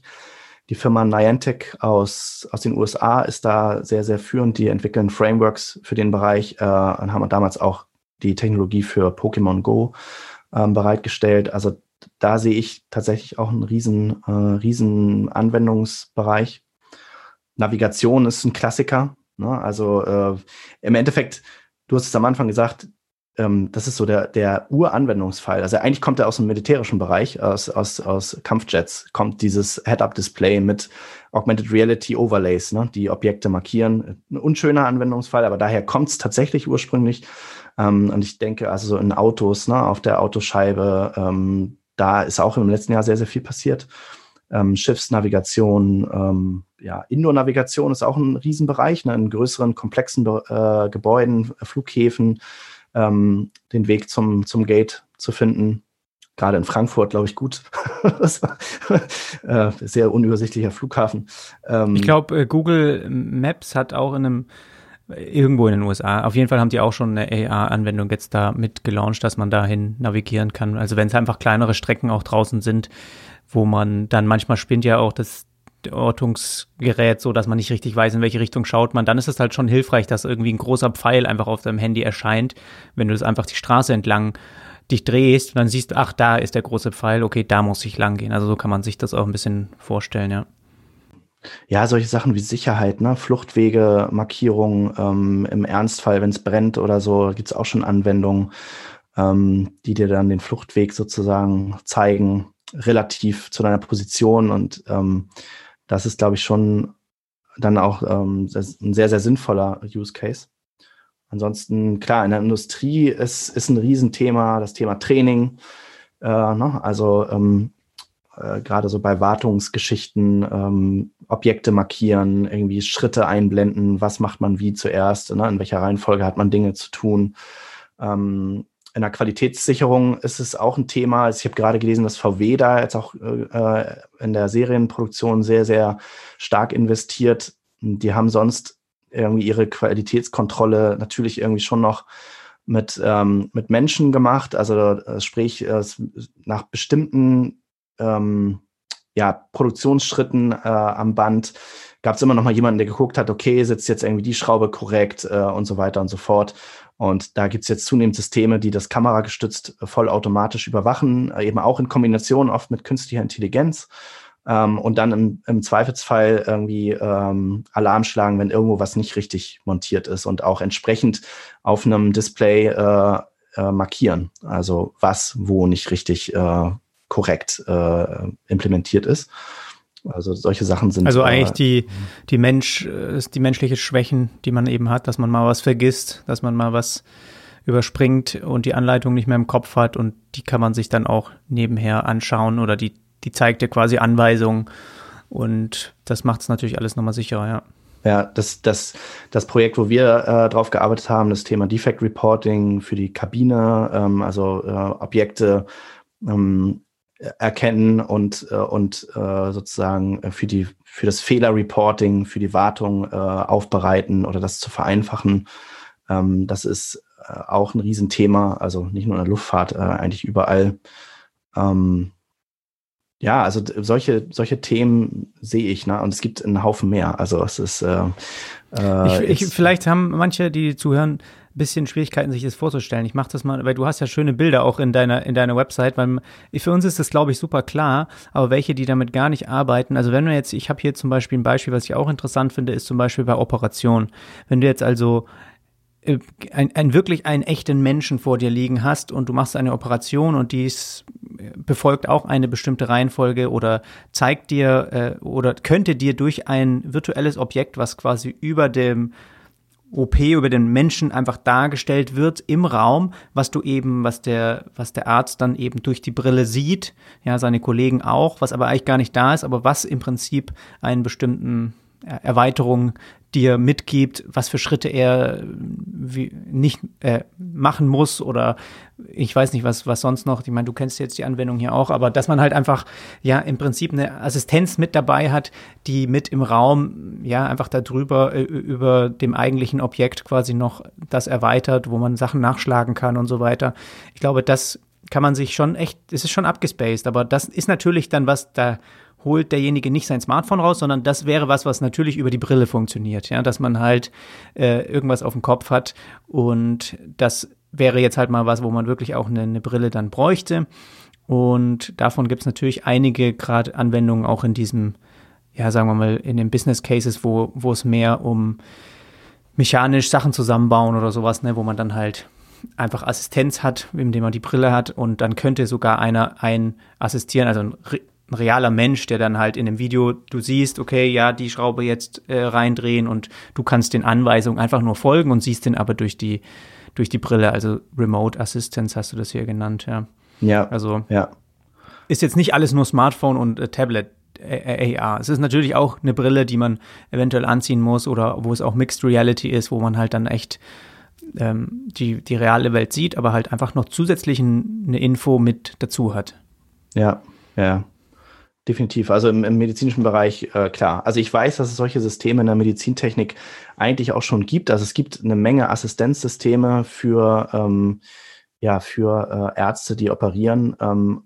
Oft ist es dann tatsächlich ein separater Bildschirm, auf dem Dinge angezeigt werden. Also es gibt schon Kamerasysteme, die auch die ganze Operation überwachen, und dann werden auf einem extra Bildschirm werden sozusagen auch Punkte markiert, also wo muss ein Schnitt gesetzt werden, irgendwie, wo sind kritische Stellen, ne? Also wo muss man aufpassen, Dinge auch überwachen, aber dann hast du eben immer das Thema, gut, du musst einmal runtergucken auf das Objekt sozusagen oder Subjekt in dem Fall und dann wieder auf den Bildschirm, und wenn du das natürlich 1:1 übereinander legst und das entsprechend sich alles perspektivisch korrekt mitdreht und verändert, wenn du deinen Kopf drehst oder näher rangehst, dann ist das einfach ein riesen Mehrwert, ne? Das muss man einfach so sehen. Ja, ja. Auch beim Thema Gaming, was auch eher vielleicht man sich jetzt mal unter AR vorstellen kann, da habe ich auch schon ein paar Anwendungen gesehen, die machen auch Sinn, wenn du jetzt halt zum Beispiel ein Brettspiel hast. Also nicht jetzt wie bei VR, dass du in das Spiel eintauchst, sondern ein Brettspiel, was auf dem Tisch ist, wo du mit der Familie spielst. Und jeder sieht aber andere Dinge über seine Augmented Reality Brille oder über sein, könnte ja sich genauso vorstellen, jeder hat ein Tablet vor sich und dadurch sieht man das Brettspiel, ja. Und dann kann man sozusagen Spielzüge machen und bestimmte Sachen aber verstecken oder die sieht eben der Mitspieler nicht, du siehst die und dadurch kann man natürlich ganz andere Spielwelten kreieren, wo aber diese Verbindung von realer Welt mit der virtuellen Welt eben zusammen ist. Und das ist ja das, was eigentlich dann AR auch ausmacht. Bei VR eben komplett eintauchen und AR einfach dieser Mix, dieses Verschmelzen von diesen beiden Welten und im Optimalfall so, dass du es eigentlich gar nicht mehr wirklich als virtuell wahrnimmst, sondern dass es halt dazugehört. Und ich glaube, beim Gaming ist das natürlich auch, glaube ich, schon cool, wenn man dann irgendwann mal ganz neue Spielmöglichkeiten auch sich dadurch eröffnet, die trotzdem noch dieses Zusammensein, ne, an einem Tisch irgendwie ermöglichen und so. Das finde ich dann halt schon ganz cool.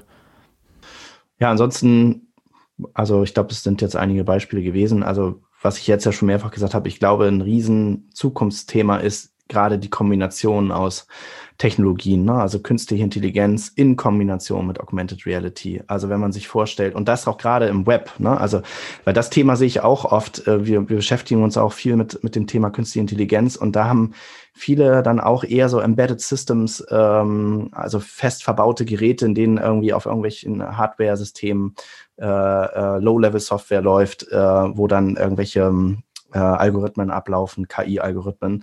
So, davon hört man gerade viel, wenn man so in diesem Engineering-Bereich unterwegs ist, aber ich glaube, viele haben überhaupt nicht auf dem Schirm, wie mächtig es im Web sein kann, weil es gibt jetzt schon, es gibt so TensorFlow, ich weiß nicht, ob du davon schon mal gehört hast, das ist von Google, TensorFlow.js, es gibt eine ganze Menge anderer AI-Frameworks und du kannst quasi echt mit ein paar Zeilen JavaScript dir sehr, sehr coole Machine Learning, Deep Learning Use Cases zusammenbauen. Ne? Und also ganz einfach gesprochen, sowas wie so ein Stilberater. Ne? Also du ziehst dir irgendwie ein Hemd an und gehst auf eine Website und da wird die Kamera sozusagen aktiviert und dann kriegst du halt Tipps irgendwie, was gut aussieht und was nicht, ne? Also irgendwie oder Kombinationen und sowas kannst du halt super mit künstlicher Intelligenz machen. Frisurenratgeber, ne? Also ich bin jetzt mal da, gerade da ist es spannend, weil du dann wiederum auch sagen kannst, okay, wie sehe ich denn jetzt eigentlich aus, wenn ich mal richtig kurz die Haare schneide oder wenn ich sie richtig lang wachsen lasse, ne? Und ich glaube, also ich meine, da hat man zuletzt ja auch so Sachen gesehen, so diese ganzen Fake-Videos, ne? Also die ja auch mit künstlicher Intelligenz gemacht sind und die ja sehr, sehr beeindruckend sind, wo man Original und Fake eigentlich kaum mehr auseinanderhalten kann. Da sieht man, was eigentlich schon möglich ist aktuell. Und wenn man sich jetzt vorstellt, 1, 2, 3 Jahre weiter im Web, glaube ich, gibt es eine ganze Menge Cases, wo gerade diese Kombination sehr, sehr spannend sein könnte. Mhm. Ja, ich sehe hier gerade in deiner Liste auch noch mal zum Beispiel ein Zoobesuch oder so. Das ist halt sowas, manchmal finde ich, wenn man jetzt ein Smartphone halt rausholt, und das kennt man halt auch schon von bestimmten Videos, dass man halt dann sieht, okay, man sieht durch das Smartphone dann einen Elefanten im Zoo, aber der Elefant muss gar nicht da sein, du kannst trotzdem einen Zoobesuch machen, ja, irgendwo auf einer Wiese oder auch mit dem Pokémon-Spiel. Ich fand das damals so extrem geil, dass du auf einmal diese ganzen Tiere überall rumhopsen hast und einfangen kannst. Das ist eine enorm geilere Experience, wie das einfach nur auf dem Smartphone zu spielen, oder du läufst halt wirklich in der realen Welt rum und dann ist es echt cool. Und bei sowas finde ich manchmal, dass es über das Smartphone oder auch über das Tablet, es ist schon cool, aber manchmal finde ich, sehen die Aufnahmen geiler aus, wie wenn du es dann selber benutzt. Weil die Aufnahmen zeigen im Prinzip nur das, was auf dem Bildschirm aufgenommen wird. Und du siehst dann halt, wenn du selbst das Video anschaust, siehst du halt einfach nur, dass eine Welt ist, wo einfach so ein virtueller Elefant drin ist. Ja, oder im Pokémon-Spiel. Aber wenn man es selber macht, ist im Prinzip der Rahmen ziemlich klein für das, was man, für dieses Fenster, was in die virtuelle Welt sozusagen reingeht. Das finde ich ist manchmal halt so gar nicht so endgeil, wie das manchmal in den Videos aussieht. Und deswegen glaube ich, wird das nochmal ein ganz anderer Gamechanger sein, wenn man halt wirklich eine Brille mit anziehen kann, weil du dann halt so ein bisschen mehr dieses Gefühl hast, okay, ich habe hier nichts mehr abgeschnitten durch irgendeinen Rahmen, den ich in der Hand halte, sondern wirklich dieses komplette Raum in 360 Grad, wenn ich mich drehe, dann ist da immer noch mein Kalender, und wenn ich weglaufe, dann ist er weg. Und wenn ich wiederkomme, ist er da immer noch. Das ist halt nicht immer dieses, das bist du einfach mehr drin, glaube ich. Ich glaube, das wird nochmal ganz anders sein, wie das jetzt halt über die Geräte ist. Glaube ich auch, ja. Also ich bin mir nach wie vor nicht ganz sicher, wie so die Akzeptanz von solchen ja, von solchen Headsets dann sein wird. Ne? Also bisher ist sie ein Problem gewesen tatsächlich. Oder es liegt einfach auch am Image, dass es so ein bisschen nerdy, techy irgendwie daherkommt, noch zu groß, zu schwer ist, dass du auch zu viel, ich sag mal, Geraffel brauchst, um das Ganze zu betreiben. Also bis vor 1-2 Jahren war das so. Ja, also wenn du jetzt mit dir anguckst, Oculus Quest, Quest 2, die treiben das schon auf ein anderes Level. Ne? Du brauchst nicht noch mehr zwangsläufig einen externen Rechner dafür. Das ganze Processing passiert sozusagen in einer Einheit, die in die Brille integriert ist. Du hast keine Kabellage mehr. Also das sind schon, glaube ich, die richtigen Ansätze. Aber selbst, also zumindest die Oculus Quest 1 hatte ich auf mehrmals, ja, ich weiß nicht, irgendwie, und du sagtest es auch mal zu mir, es ist noch nicht so, dass man sagt, wow, man fällt hinten über. Also sie sind nach wie vor schwer, der Kopf und die Ohren glühen irgendwie nach 10 Minuten, wenn du das so ein Ding aufhast, weil das Teil als solches natürlich auch irgendwie Wärme abgibt. Und ich habe es tatsächlich auch gehabt, dass mir schon 1-2 Mal schlecht geworden ist. Und das ist auch ein Riesenthema. Ne? Also gerade wenn du dich bewegst, ne? Also dieses Thema Motion Sickness, wenn du sozusagen in der virtuellen Welt bewegst, aber in der realen Welt sitzt du irgendwie auf dem Sofa oder so, das bringt das Gehirn so in die Bredouille, dass vielen Menschen schlecht wird dabei, und zwar sehr stark. Also ich hatte es tatsächlich auch einmal, dass ich 1,5 Stunden war mir schlecht nach 10 Minuten VR-Experience. Ne? Und das ist natürlich ein riesen Upturner. So. Und ich glaube, da ist noch ein bisschen ein Weg zu gehen, dass da die Akzeptanz größer wird. Und ich glaube, es braucht auch ein paar echte Killer-Anwendungen, also wo man sagt, hey, das ist einfach so viel besser als alles das, was man auf seinem Smartphone oder auf dem Rechner kennt, dass die Leute wirklich dazu bringt, solche Geräte auch zu kaufen.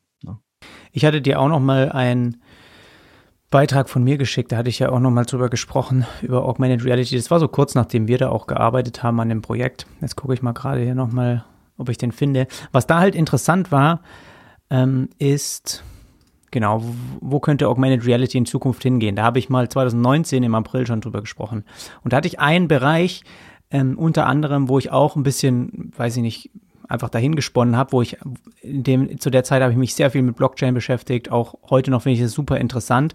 Und jetzt momentan, das war damals noch nicht so krass präsent, aber momentan, auch viele, ich weiß, die zuhören, haben auch NFTs jetzt schon mal gehört, gerade weil Künstler und auch viel mit Design zu tun, wo einfach Künstler quasi jetzt virtuell oder digitale Objekte quasi ja, verkaufen können. Und das ist auch was, wo ich einfach mir gedacht habe, auch damals schon, das macht für mich halt so krass Sinn, wenn man sich einfach mal überlegt, was halt, ich bin jetzt auch kein großer Sammler oder sowas, ja, aber es gibt wahnsinnig viele Menschen, gerade bei Pokémon ist eins der wertvollsten, gehandelsten Assets auf der Welt, wo Leute sich diese Pokémon-Karten oder sowas, ja, quasi hin und her abkaufen.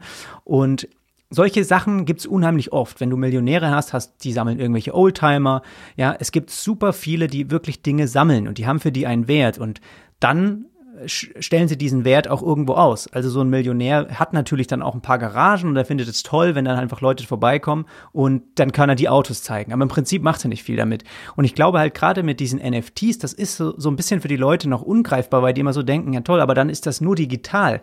Dann habe ich dieses Objekt, es ist signiert in der Blockchain, jeder weiß, das gehört mir, das ist nicht gefälscht, das ist auf jeden Fall nachweislich, gehört das mir, okay, das ist irgendwie auf meinem Dashboard zu sehen, aber was kann ich damit jetzt machen? Und ich glaube, dass das halt auch so ein Bereich wird, wo man halt super gut AR einsetzen könnte, dass wenn du jetzt halt zum Beispiel, denk an die ganzen Kids, die halt eh schon zocken, momentan, es ist super populär, sich quasi Assets, also sag ich mal, du spielst eine Charaktere in einem Game und du willst das erweitern durch irgendwelche Anzüge, durch irgendein Schwert, durch irgendwelche Sachen, ja. Und dadurch verdienen ja eigentlich die Unternehmen, die das Game gemacht haben, erst richtig Geld. Und das ist auch was ich mit dem Modedesigner gequatscht habe, dass er im Prinzip jetzt momentan 3D-Design in 3D eben Mode entwerfen, ja.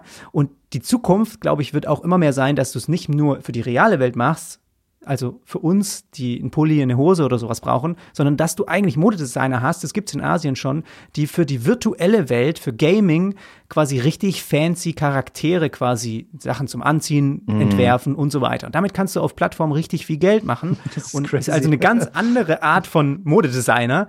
Ja, aber im Prinzip denkst du da halt auch, okay, das ist nur auf deinem Gerät, das ist nur in der App, das ist irgendwie so gefangen. Und ich glaube, da wird es halt auch kommen, dass die Kids, die sitzen auf dem Pausenhof oder auch Erwachsene irgendwann, weil du darfst ja nicht vergessen, dass die Generation halt einfach heranwächst und es wird irgendwann normal sein, dass du dir digitale Assets kaufst, die eigentlich in der realen Welt gar nicht da sind und trotzdem könntest du sie über Augmented Reality quasi zeigen. Du sitzt im Garten, du kannst in deinem Garten einfach mal kurz deine ganzen Kunstwerke, die du dir halt in den Garten gestellt hast, kannst du mal mit deinem Freund irgendwie drumherum laufen, kannst ihm präsentieren, ja, und wer weiß, ich sage mal, in der totalen absurden Zukunft ist es eh so, dass man wahrscheinlich irgendwelche Kontaktlinsen anhat, wo das dann wirklich die ganze Zeit sichtbar wäre, ja, wenn man das möchte. Und ich glaube, dass man da halt auch dann, verknüpft sich das halt irgendwann, dass man dann so die Möglichkeiten hat, auch auf einmal das, was man halt auch online kauft, was man halt nur online eigentlich digital hat, was für viele total absurd ist, weil sie sich jetzt noch einen realen Oldtimer kaufen. Aber ich kann mir super gut vorstellen, dass halt gerade mit dem, dass man das dann auch irgendwie mehr haptisch, mehr real machen kann, indem man das halt auch mal zeigt, ja, und dann steht's im Raum, dass es dann noch mal ein bisschen handfester wird und dass auch mehr Leute dann raffen, okay, das ist halt ein digitales Asset, okay, aber es ist doch irgendwie echter, wie wenn es einfach nur auf dem Bildschirm wäre und jeder kann sich's eigentlich rauskopieren und so weiter. Das glaube ich auch, ja. Also ich finde tatsächlich, ja, also das, für mich ist das immer so ein bisschen tatsächlich schwer vorstellbar. So, jetzt bin ich halt irgendwie Anfang 40 und ich glaube, wenn man dem einen oder anderen vor 15 Jahren gesagt hätte, so, ey, da wird's in 15 Jahren wird's halt eine Riesenindustrie geben, die solche Assets im Gaming-Bereich, und es ist halt mittlerweile auch nicht mehr nur der Gaming-Bereich, ne? Also digitale Assets verkauft und damit sehr, sehr viel Geld verdient und Leute, die auch bereit sind, sehr, sehr viel Geld dafür auszugeben. Naja, also hätte der ein oder andere dir wahrscheinlich einen Vogel gezeigt, aber so ist es gekommen und insofern glaube ich, dass diese Prognose nicht so unrealistisch ist. Und ja, klar, das ist ein guter Use Case, ne? Also dass man die Sachen wirklich irgendwie ja virtuell im Raum stehen hat oder jemandem zeigen kann, ist eine andere Wertigkeit, glaube ich, die darüber kommt, als wenn du so in 2D auf dem Bildschirm hast, definitiv. Ja, genau. Ja. Okay, wie viel haben wir überhaupt auf dem Tarot? Wir sind jetzt auch schon wieder schon ein bisschen geschnackt. Über eine Stunde, ne? Ich habe eigentlich jetzt von meinen Punkten, ich meine, wir haben auch noch mal drüber geredet, ja, wo wir denken, wo es in Zukunft ein bisschen hingeht. Vom Gefühl her vielleicht noch, warum denkst du irgendwie, dass es jetzt noch nicht dass es noch so ein bisschen braucht, damit es in Fahrt kommt, oder was sind momentan noch so ein bisschen die Hürden? Da haben wir, glaube ich, noch nicht so drüber gesprochen. Hast du da noch irgendwie was im Kopf? Warum das einfach, ich habe so das Gefühl, es ist halt noch nicht so richtig vorangegangen, ne? Es ist schon mehrere Jahre, auch gerade in unserer Kreativszene, weiß man, das ist das AR und das soll irgendwie kommen und toll, aber ich habe manchmal das Gefühl, es ist noch nicht so richtig dieser Wumms wie bei dem App Store damals oder so, ja, wo man dann halt gemerkt hat, okay, das ist ein ganz anderes Level, was da auf einmal jetzt da ist. Ja, das ist eine gute Frage. Also habe ich auch häufiger drüber nachgedacht.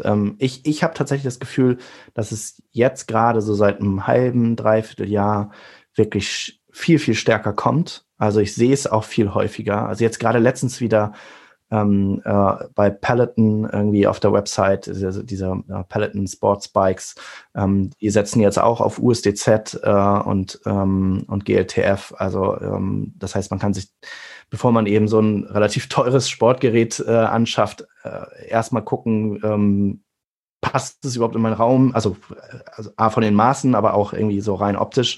Und also es sind immer mehr Marken, die da jetzt auch das erkennen. Das sind natürlich irgendwie so ein bisschen die Pioniermarken, zu denen das dann auch halt passt, ne? Die nutzen das jetzt natürlich auch einfach, weil es irgendwie so ein bisschen Pioniertechnik ist. Aber ich habe das Gefühl, dass da immer mehr nachziehen. Du sagtest es vorhin auch, also je mehr Plattformen irgendwie wie Shopify und Co., je mehr da diesen Zugang auch erleichtern und den Einsatz der Technologie erleichtern, ich glaube, desto mehr wird man das auch sehen. Ansonsten glaube ich tatsächlich, dass es also oftmals so ein bisschen die Kosten sind. Also im 3D-Bereich ist es schnell irgendwie immer gleich ein bisschen teurer. So, wenn du irgendwie so einen Webshop hast, irgendwie, du kriegst halt oft einfach du wirst halt einfach sehr gut mit JPEGs und PNGs von Herstellern irgendwie von Waren versorgt. Und das ist einfach, die dann einzubinden in jedem System. Ne? Also so bei AR musst du einfach schon nochmal ein bisschen mehr drüber nachdenken. Du musst irgendwie vielleicht jemanden haben, der sich ein bisschen auskennt und dich berät oder dir irgendwas zusammenbaut. Ich glaube, das ist tatsächlich echt in vielen Bereichen ein Thema. Die Datenbasis haben wir vorhin schon angesprochen. Und ich habe oft das Gefühl, also ich habe auch häufiger in letzter Zeit irgendwie auch mit Agenturen gesprochen, also so eher klassisch ausgerichtete Agenturen aus der Werbung, Marketingbereich, dass da für dieses Thema einfach, die haben das noch nicht so richtig auf dem Schirm. Also die haben das schon gehört, die verwenden das auch mal in Präsentationen irgendwie bei Kunden, aber die haben nicht so wirklich dieses tiefe Verständnis dafür. Und entsprechend haben sie, glaube ich, Berührungsängste, was zu konzipieren oder vorzuschlagen, was man selber nicht so gut versteht, was man auch nicht gut kalkulieren kann, ist immer so eine Sache, lässt man vielleicht erstmal sein und sagt sich, vielleicht beim nächsten Projekt. Also das ist definitiv immer ein Thema. Dagegen steht, dass es halt immer mehr Digitalagenturen gibt, die in dem Bereich halt genau wissen, was zu tun ist. Und ja, also ich glaube, es kommt. Also bei den Brillen bin ich mir nicht so sicher, bei den Headsets tatsächlich. Also ich glaube, da sehe ich eher so 3 bis 5 Jahre, irgendwie, bis es vielleicht dann irgendwie einen größeren Durchbruch hat. Aber auf Smartphones, glaube ich, wird man jetzt in den nächsten 1-2 Jahren sehr, sehr viel mehr sehen als noch vorher. Ja. Cool. Matthias, es war mir ein Fest. Ich habe viele coole Diskussionen, die wir sowieso abseits öfters haben wir jetzt hier mal zum Glück mal einen Podcast gebracht. Das hatten wir schon lange vor und dann fällt es uns immer ein, nachdem wir telefonieren. Ja, genau, das stimmt. Aber ich glaube, das kann man gerne fortführen. Das weiß ich jetzt schon, das kommt bestimmt als Feedback. Ich habe jetzt mal deine Website, dein LinkedIn-Profil und auch den Augmented Reality Guide, den Ratgeber, habe ich jetzt auch nochmal in die Shownotes gepackt, kann sich jeder mal reinklicken, dich gerne nochmal kontaktieren, falls man da einfach mal nochmal die ein oder andere Frage hat. Ja, ansonsten sich mal mit auf LinkedIn connecten, da bist du ja auch aktiver. Auf also LinkedIn da gerne, da gerne mal reinschauen. Und ansonsten, Matthias, sage ich jetzt schon mal, schönes Wochenende und danke für deine Zeit. Ja, vielen Dank, Jonas, und ich wünsche dir auch ein schönes Wochenende. Mach's gut. Bis dann, ciao. Ciao. Ich würde dir hier am Ende ganz gerne noch meinen Webflow Online-Kurs empfehlen, bei dem du lernst, wie du eigene Layouts professionell umsetzt, ohne eine einzige Zeile Code selbst schreiben zu müssen. Du weißt von mir selbst, ich bin auch im Herzen mehr ein Designer. Ich komme aus einem Design-Background, trotzdem mittlerweile eben wirklich keine Probleme mehr, meine Layouts, meine Vorstellungen, was Animation, Interaktion angeht, eben wirklich auch umzusetzen, ohne Programmierer sein zu müssen, ja. Und das ist eben möglich heutzutage mit No-Code-Tools und da ist eben eins der besten und größten auf dem Markt Webflow, mit dem auch immer mehr eben kreative arbeiten und genau dazu habe ich einen Kurs gemacht. Und jetzt fragst du dich vielleicht, okay, warum brauche ich unbedingt den Kurs? Es gibt da draußen doch auch massig Tutorials und ich kann mir das doch selbst beibringen. Auf jeden Fall. Kannst du auch. Es ist für mich ein wahnsinniger Mehrwert ist Webflow in den letzten Jahren sowieso gewesen und ich habe dazu schon so viel kostenlose YouTube-Tutorials gemacht, kannst du dir alles anschauen und Sachen selbst zusammensuchen. Manche mögen das, manche recherchieren gerne selber, lernen das über mehrere Monate hin und manche wollen auch einfach die Abkürzung haben und dafür ist der Kurs eben da. Ich habe in den letzten 8 Jahren sehr, sehr viel im Webdesign-Bereich gelernt, was auch die Zusammenarbeit, auch das effektive Anlegen, Erstellen von Webseiten angeht und das ist eben alles hier drin in dem Kurs. Du kannst also wirklich von vorne bis hinten eine komplette Website für eigenen Kunden launchen, Domain verknüpfen und fertig. Alles drin, was du brauchst, Grundlagen, Layout, Umsetzung, ein realer Kundenauftrag, wie ich das auch mache, Website, Launch, was da alles zu wichtig ist mit DSGVO, Checklist, alles drin. Dann die Einführung in das Webflow CMS, was super mächtig ist. Die Zusammenarbeit mit Kunden, worauf es da ankommt und auch dann natürlich ein super, super extra Bonus-Modul Layout-Animation, weil genau dieses Thema macht Webflow unheimlich stark. Mehr zu dem Thema findest du auf webflow-lernen.de oder einfach den Link in den Shownotes klicken.